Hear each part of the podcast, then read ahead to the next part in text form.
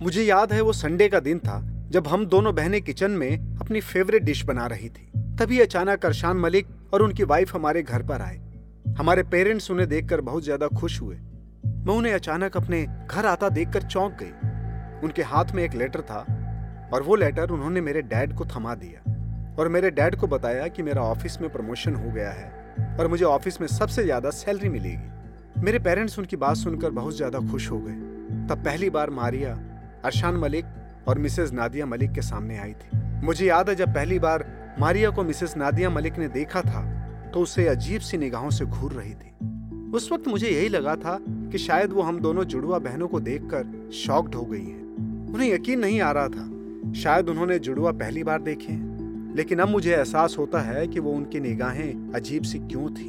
धीरे धीरे मलिक फैमिली हमारे परिवारों से इतनी घुल मिल गई कि वो हमें अपने से लगने लगे। और इसी बीच मारिया को एक फ़िल्म एजेंसी में जॉब ऑफ़र हुई और उन्होंने मारिया को एक पैलेस पर डॉक्यूमेंट्री फ़िल्म बनाने का चांस दिया था। मारिया हमेशा से यही करना चाहती थी। बहुत ज़्यादा खुश थी। उस कंपनी ने मारिया को एक पैलेस पर डॉक्यूमेंट्री सीरीज़ बनाने के लिए कहा था, जो आज तक किसी ने नहीं देखा था।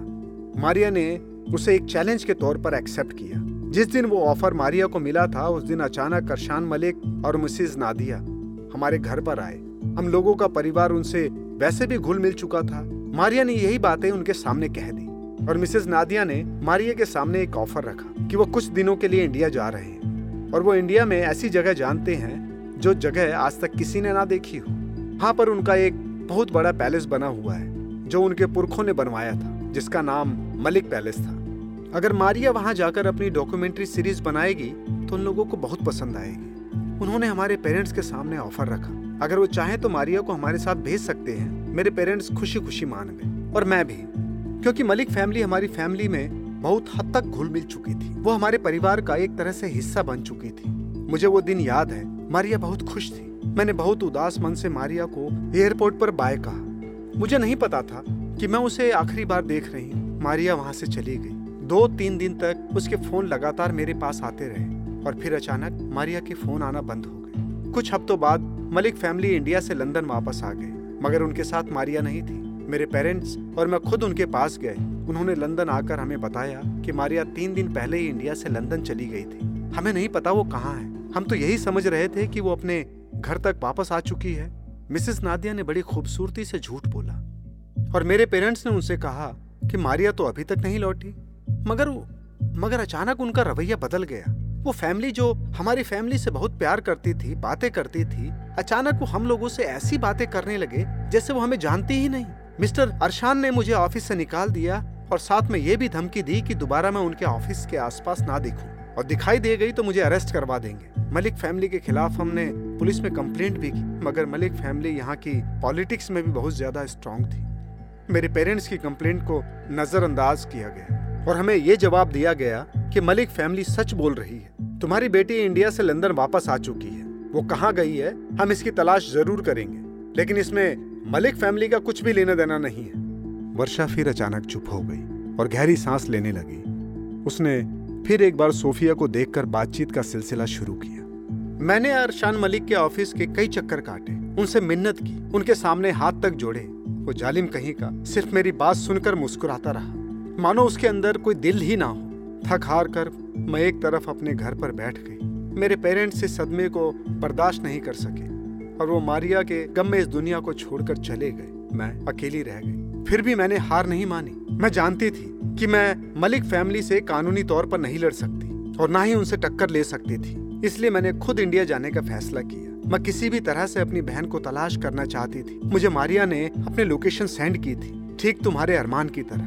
मैं उसकी बताई हुई लोकेशन पर पहुँच गई मुझे वहाँ पर एक बहुत बड़ा पैलेस बना हुआ दिखाई दिया, जो वीराने में बना हुआ था, जिसके आसपास खूबसूरती बहुत ज़्यादा थी, मगर वहाँ इंसानी कदमों के नामो निशान तक नहीं थे। जैसे ही उस पैलेस के अंदर मैंने कदम रखा, तभी किसी ने मेरा कंधा पकड़कर मुझे खींच ली जब मैंने पीछे पलट कर देखा तो वहाँ पर एक लड़की खड़ी हुई मुझे घूर रही थी, जिसने मुझे अपना नाम लाइबा मलिक बताया था।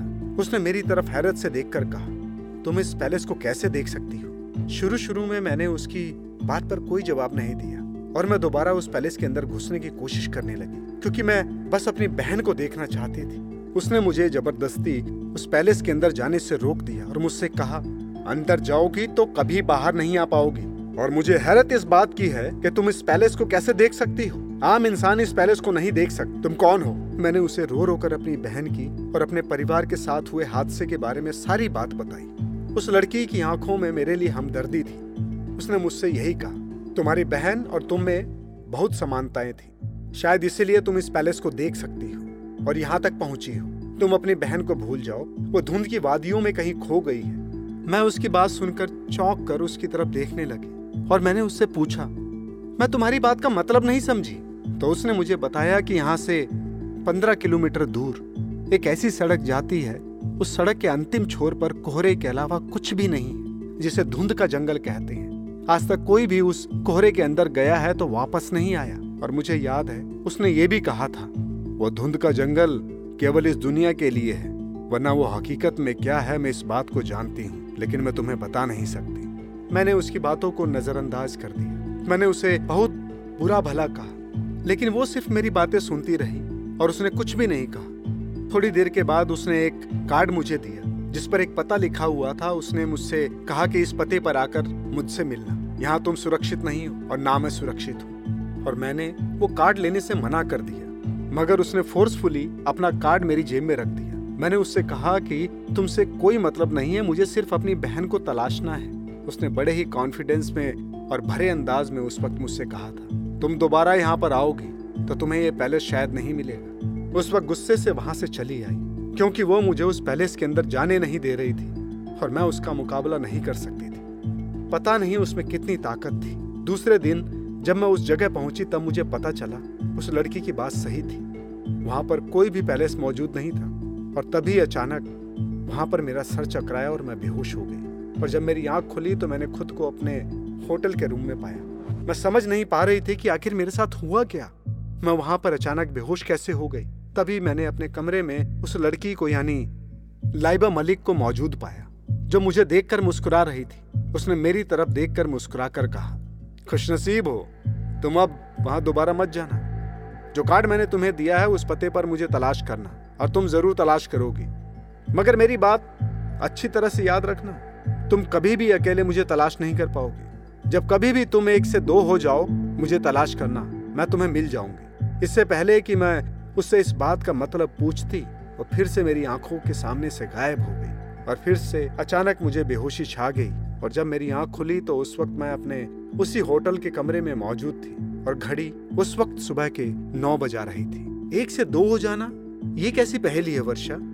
पता नहीं सोफिया, ये कैसी पहेली है? तो क्या फिर तुमने लाइबा मलिक को ढूँढने की कोशिश की? बाद में मैंने उसे बहुत ढूंढा। उसने जो मुझे कार्ड दिया था, उस पते पर बहुत सालों तक तलाशती रही, मगर मुझे लाइबा मलिक कहीं नहीं मिली। उसका कोई नामो निशान नहीं दिखाई दिया। और इस पहेली को मैं दिन रात समझने की कोशिश करती रही, मगर इस पहेली को मैं आज तक नहीं सुलझा पाई कि उसने मुझसे ये क्यों कहा था कि जब एक से दो हो जाना, तब मुझे तलाशना। वर्षा की बात सुनकर सोफिया बहुत गहरी सोच में डूब गई। अगर कोई और मौका होता तो शायद वर्षा की बात पर किसी भी तरह यकीन नहीं करती। लेकिन उसने वर्षा की आँखों में आँसू देखे थे और वर्षा के चेहरे से साफ़ साफ़ झलक रहा था कि वो जो कुछ भी कह रही है, सच कह रही है। सोफिया सोचने लगी, अरशान मलिक ने ऐसा क्यों किया? ऑफ़िस में उसे अरमान मलिक का बिहेवियर थोड़ा बहुत अजीब तो लगता था, मगर अरशान मलिक इस तरह के व्यक्ति होंगे, ये सोफिया ने कभी अपने सपने में भी नहीं सोचा था। सोफिया ये सारी बातें सोच ही रही थी, तभी उसके मन में एक तेज़ी से विचार आया। उसने वर्षा की तरफ़ देखकर कहा, तुम और मारिया, दोनों ट्विंस हो। तुमने बताया कि जिस तरह मारिया को चोट लगती थी, उस जगह तुम्हें भी दर्द महसूस होता था। और यही हाल मारिया का भी था। हाँ? और तुमने मुझे ये भी बताया कि जो सपने मारिया को आते थे, वही सपने तुम्हें भी आते हैं। आज मारिया को लापता हुए तीस साल हो चुके हैं। तो क्या तुम उसे महसूस कर सकती हो? मेरा मतलब है, तुम दोनों एक दूसरे से जुड़ी हुई हो, कुदरती तौर पर। फिर तुम चाहे दुनिया के किसी भी हिस्से में हो, तुम्हारा कुछ ना कुछ कनेक्शन ज़रूर होगा। और क्या तुमने इस बीच अपने बदन के किसी भी हिस्से में चोट या तकलीफ़ तो महसूस की होगी, है ना? और जब मैंने मारिया के बारे में थी लफ्ज का यूज़ किया तो तुम तड़प कर रह गई। और तुमने मुझसे कहा था, प्लीज़, उसे है कहो। इसका मतलब ये हुआ, वर्षा, कि मारिया अभी भी ज़िंदा है और तुम उसकी मौजूदगी महसूस कर सकती हो। सोफिया अपनी बात कहकर वर्षा को गौर से देखने लगी। थोड़ी देर के बाद वर्षा ने सोफिया की तरफ़ देखकर कहा तुमने सही अंदाज़ा लगाया, सोफिया। मुझे अभी भी सपने आते हैं। और यकीन मानो, अजीब गरीब तरह के सपने आते हैं। उन सपनों को मैं आज तक समझ नहीं पाई, क्योंकि मुझे जिस तरह के सपने आते हैं, सोफिया, वो जगह मुझे इस दुनिया की तो बिल्कुल भी नहीं लगती। वो तो कोई और ही दुनिया होगी। मैं तुम्हारी बात का मतलब नहीं समझे, वर्षा। मैं तुम्हें समझाती हूँ। जब भी मुझे कोई अजीबो गरीब सपना आता है तो मुझे अंदर ही अंदर महसूस होता है एक एहसास ये सपना मेरी बहन मारिया से कहीं ना कहीं जुड़ा हुआ है। तो मैं उसे सफ़ेद कागज़ में ज़िंदा कर देती हूँ। सफ़ेद कागज़? मतलब ज़िंदा कर देती हूँ, समझी नहीं मैं कुछ। मतलब ये कि मुझे पेंटिंग्स बनाने का शौक है, मारिया को भी था। आओ, मैं तुम्हें कुछ और भी दिखाना चाहती हूँ। इतना कहकर वर्षा उठ खड़ी हो गई और सोफिया को दूसरे कमरे में ले गई। सोफिया ने उस कमरे में जाकर देखा तो वहाँ पर पेंटिंग्स की भरमार लगी हुई थी। सोफिया उन पेंटिंग्स को गौर से देखने लगी। तभी अचानक उसकी निगाह एक पेंटिंग की तरफ़ गई, जो पेंटिंग बहुत ही ज़्यादा खूबसूरत टाउन की लगती थी। सोफिया ने इस तरह का टाउन कभी नहीं देखा था। वो उस पेंटिंग्स को गौर से देखने लगी, क्योंकि वर्षा ने जिस खूबसूरती से उस पेंटिंग्स को बनाया था, इस तरह के टाउन तो किस्से और कहानियों में मिलते थे, या फिर किसी इंसान की कल्पना में। हकीकत में इस तरह के टाउन का कोई वजूद नहीं था। सोफिया सवालिया नज़रों से वर्षा की तरफ़ देखने लगी। वर्षा ने सोफिया की तरफ़ देखकर कहा यह टाउन मुझे अक्सर ख्वाबों में दिखाई देता है, और एक बात मुझे यहाँ मारिया की आवाज़ भी सुनाई देती है। क्या कहती है वो तुमसे सपने में? मुझे बस एक टाउन सुनाई देता है। कुछ अजीब सा नाम है इसका। मैंने नीचे लिख रखा है, तुम देख सकती हो। देखो, इसके नीचे लिखा हुआ है, कैट टाउन। क्या तुमने कभी इस तरह के टाउन का नाम इंडिया में सुना या देखा है? ऐसा मुमकिन ही नहीं है, वर्षा। इस तरह के टाउन तो सिर्फ़ कल्पनाओं में ही बसा करते हैं। तब अगले ही पल सोफिया की निगाह दूसरी वाली पेंटिंग पर गई। सोफिया उस पेंटिंग को देखकर बुरी तरह डर गई। उसने देखा उस पेंटिंग में एक अजीबो गरीब तरह की बहुत बड़ी चमगादड़ बनी हुई थी, जिसका कद कम से कम सात से आठ फीट लंबा था। सोफिया उस पेंटिंग को गौर से देखने लगी। उसे उस चमगादड़ में एक अजीब तरह की कशिश महसूस होने लगी। उसको अंदर से ऐसा महसूस हो रहा था जैसे उस पेंटिंग्स को देख के उस पेंटिंग्स में खिंची चली जा रही थी। अजीबो गरीब तरह का चमगादड़ नुमा प्राणी बना हुआ था। उसे देखकर वो सम्मोहित होती जा रही थी। तभी उसके कंधे को वर्षा ने हाथ से पकड़कर उसे बुरी तरह झंझोड़ दिया। होश में आओ सोफिया, उसको ज़्यादा गौर से मत देखो। वो लोगों को अपनी तरफ़ खींचती है। सोफिया अचानक होश में आ गई। और लंबी लंबी साँसें लेने लगी। उसे ऐसा महसूस हो रहा था जैसे कोई व्यक्ति बुरी तरह दौड़ता हुआ और थक कर लंबी लंबी साँसें लेने लगता है। क्या बला है ये? उसने हक्का बक्का नज़रों से वर्षा की तरफ़ देख कर कहा। ये कौन सा प्राणी है वर्षा? क्या ये तुम्हें ये ये सपने में दिखाई देता है? इसको देखकर एक पल के लिए मुझे ऐसा महसूस हुआ कि जैसे इसकी ओर मैं खिंची चली जा रही हूँ। ये पेंटिंग्स लोगों को सम्मोहित कर सकती है, सोफिया। जब मैंने इसे बनाया था, तब एक दो बार मुझे भी ऐसा महसूस हुआ। तो फिर तुम कैसे बच गई? क्या तुम भी इसे देखकर सम्मोहित हो गई थी? हाँ जिस तरह से तुम इस पेंटिंग्स को देखकर सम्मोहित हो जा रही थी, उसी तरह से मैं भी इसे देखकर सम्मोहित होती जा रही थी। फिर भी हमेशा की तरह मुझे सब कुछ घूमता हुआ सा महसूस हुआ और मैं चक्कर खाकर गिर गई। और जब मुझे होश आया तो मैंने खुद को अपने बेडरूम में पाया। वर्षा इससे आगे कुछ कहती, तभी सोफिया बोल पड़ी। और उस वक्त सुबह के नौ बज रहे थे। राइट सोफिया की बात सुनकर वर्षा हैरत से सोफिया को देखने लगी। तुम्हें कैसे पता? क्योंकि कुछ देर पहले तुमने मुझे बताया था कि तुम जब उस पैलेस के सामने बेहोश हुई थी, तब तुम्हारी आँख तुम्हारे होटल के रूम में खुली थी और उस वक्त सुबह के नौ बज रहे थे। दरअसल वर्षा, मैं सारी बातों की एक दूसरे से कड़ियाँ जोड़ने की कोशिश कर रही हूँ। इसका मतलब ये हुआ कि सुबह के नौ बजे से कुछ ना कुछ कनेक्शन ज़रूर है।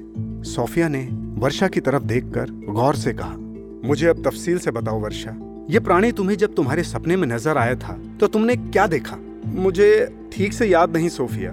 मुझे बस इतना याद था कि मैं किसी अनजान जगह पर किसी अनजान कमरे में सो रही थी। तभी अचानक मेरी आँख खुल गई और किसी ने मेरे हाथ पर हमला किया। और फिर उसके बाद घबराकर मेरी आँख खुल गई और वो हैरत की बात यह है कि मैंने इसके पंजों के निशान अपने हाथ पे भी पाए। सपने में इसने हमला मेरे हाथ में ही किया था। कुछ दिन तक मुझे अपने हाथ में बहुत ज़्यादा तकलीफ़ महसूस हुई। जैसे कोई जंगली जानवर हाथ में अपने पंजे गाड़ देता हो। पंजों के निशान वो दो या तीन घंटे में इतने हल्के पड़ गए कि उन्हें देख पाना भी नामुमकिन था।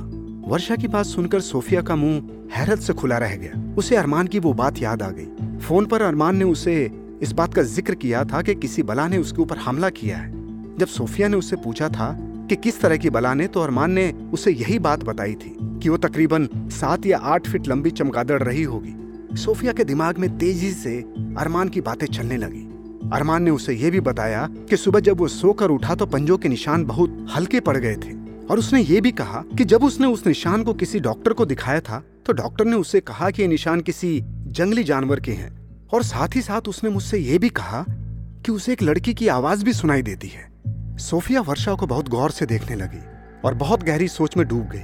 उसका मन इन सब बातों पर यकीन नहीं कर पा रहा था। लेकिन जो सच्चाई है, वो अपनी आँखों से देख रही थी और उसे वो नकार भी नहीं सकती थी। सोफिया खड़ी हुई गहरी सोच में थी, तभी अचानक उसकी निगाह एक और पेंटिंग्स पर गई, जिसे देखकर पूरी तरह से हड़बड़ा गई और तेज तेज कदमों से चलती हुई उस पेंटिंग की तरफ़ चली गई और उस पेंटिंग्स को गौर से देखने लगी। सोफिया को अब भी यकीन नहीं आ रहा था कि वो जो कुछ देख रही है, वो सच है या नहीं, और उसने सवालिया नज़रों से वर्षा की तरफ़ देखकर कहा, तुम अरमान को पहले से जानती हो? सोफिया की बात सुनकर वर्षा भी अचानक सोफिया की तरह चौक कर देखने लगी। तुम क्या बात कर रही हो, सोफिया? अरमान का नाम भी मैंने तुम्हारी ज़ुबान से ही सुना है। मैंने उसको आज तक नहीं देखा। जब मलिक फैमिली ने मेरे साथ बहुत बुरा रवैया अपनाया, तब मैंने उन लोगों से सब तरह के कांटेक्ट खत्म कर दिए थे। वो कैसा दिखता है, कहाँ रहता है, मुझे ये भी नहीं पता।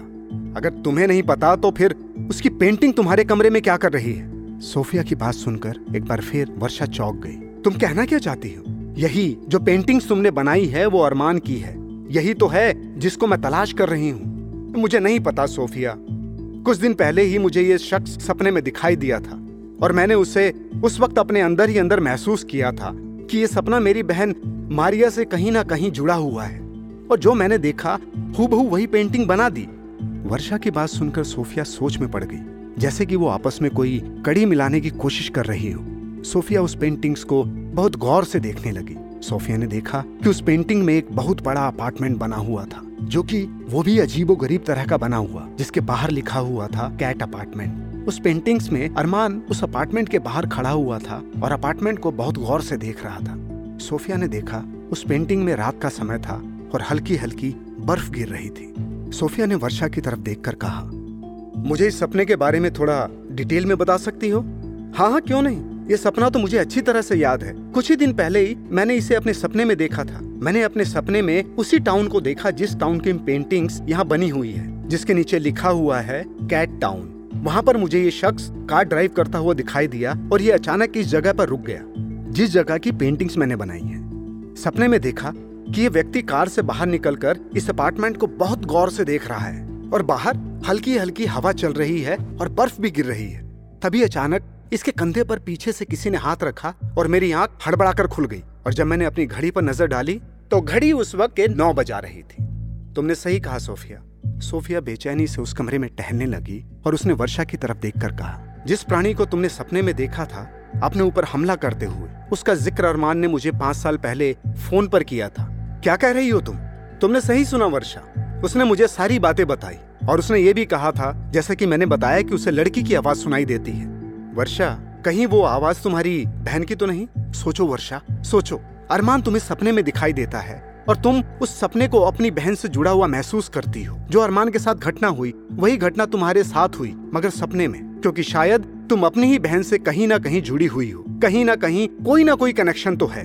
तभी अचानक सोफिया के मन में एक तेज़ी से ख्याल आया और उसके चेहरे पर उत्सुकता बढ़ गई और उसने वर्षा की तरफ़ देखकर कहा, वर्षा, तुम्हारे मुताबिक लाइबा मलिक ने तुमसे कहा था कि तुम जब भी तलाश करना, जब एक से दो हो जाओ तब। और तुम इस पहेली को आज तक नहीं सुलझा पाई और तुमने मुझे ये भी बताया कि तुमने अकेले लाइबा मलिक को बहुत तलाश किया, लेकिन वो नहीं मिली। मगर मुझे लगता है कि मैंने इस पहेली को सुलझा लिया है, वर्षा। मैं तुम्हारी बात का मतलब नहीं समझी, सोफिया। मतलब ये, वर्षा, कि लाइबा के मुताबिक जब तुम एक से दो हो जाना, तब मुझे तलाश करना। तुम खुद देखो, कुछ देर पहले तुम अकेली थी, और आज मैं तुम्हारे साथ हूँ। मैं तुम्हारी कोई बात नहीं समझ पा रही हूँ, सोफिया। मेरी बात ध्यान से सुनो वर्षा। सोफिया तेज़ी से चलती हुई वर्षा के पास आ गई और उसने बहुत ही उत्सुकता से भरे लहजे में वर्षा की तरफ़ देख कर कहा, देखो, सबसे पहले तुम्हारी बहन मारिया अचानक लापता हो गई। तुम उसे तलाश करने के लिए गई, वहाँ तुम्हारी मुलाकात लाइबा मलिक से हुई। उसने तुमसे कहा कि तुम अकेले मुझे नहीं तलाश पाओगी और अरमान भी पाँच साल पहले अचानक लापता हो गया। और मैं भी अरमान को तलाशने के लिए उतनी ही पागल हूँ जितनी किसी जमाने में तुम अपनी बहन को तलाशने के लिए पागल थी। यानी हम दोनों एक हुए। जितनी चाहत तुम्हें अपनी बहन से है, उतनी ही चाहत मुझे भी अरमान से है। यानी कि हम एक से दो हो गए। मुझे लगता है इस पहली का हल यही है, वर्षा। तुम भी अपनी बहन की तलाश में हो और मैं भी अरमान की तलाश में। लो, हो गई पहली हल। मुझे पूरा यकीन है, वर्षा, कि इस बार लाइबा मलिक को हम लोग ज़रूर ढूंढ निकालेंगे और इस सच्चाई की जड़ तक पहुँचेंगे। अब हमें जल्द से जल्द लाइबा मलिक तक पहुँचने की कोशिश करनी चाहिए। हमें देर नहीं करनी चाहिए। वर्षा, सोफिया की बात सुनकर सोफिया को बहुत गौर से देखने लगी। सच तो ये था कि उसे अंदर ही अंदर सोफिया की बात में बहुत वज़न नज़र आ रहा था। और वर्षा, अंदर ही अंदर इस बात से कायल हो गई थी कि सोफिया ने अंदाज़ा बिल्कुल सही लगाया है। शायद उसने इस पहली का हल ढूंढ निकाला है। वर्षा के चेहरे पर एक हल्की सी उम्मीद की मुस्कान आ गई। हो सकता है तुम्हारा अंदाज़ा सही हो, सोफिया। शायद अब हम दो हैं। मैं तुमसे यही कहना चाह रही हूँ, वर्षा। हमें इंडिया जाने में देर नहीं करनी चाहिए। मैं कल सुबह के ही इंडिया के फ़्लाइट के दो टिकट बुक कर देती हूँ। ठीक है सोफिया? मैं तुम्हारे साथ जाने के लिए तैयार हूँ। क्या पता जो तुम ढूंढ रही हो तुम्हें मिल जाए और जिसे मैं तीस सालों से तलाश रही हूँ वो मुझे मिल जाए मेरी बहन। ऐसी ही इंटरेस्टिंग किताबें कुछ बेहतरीन आवाजों में। सुनिए सिर्फ़ ऑडियो पिटारा पर। ऑडियो पिटारा सुनना ज़रूरी है।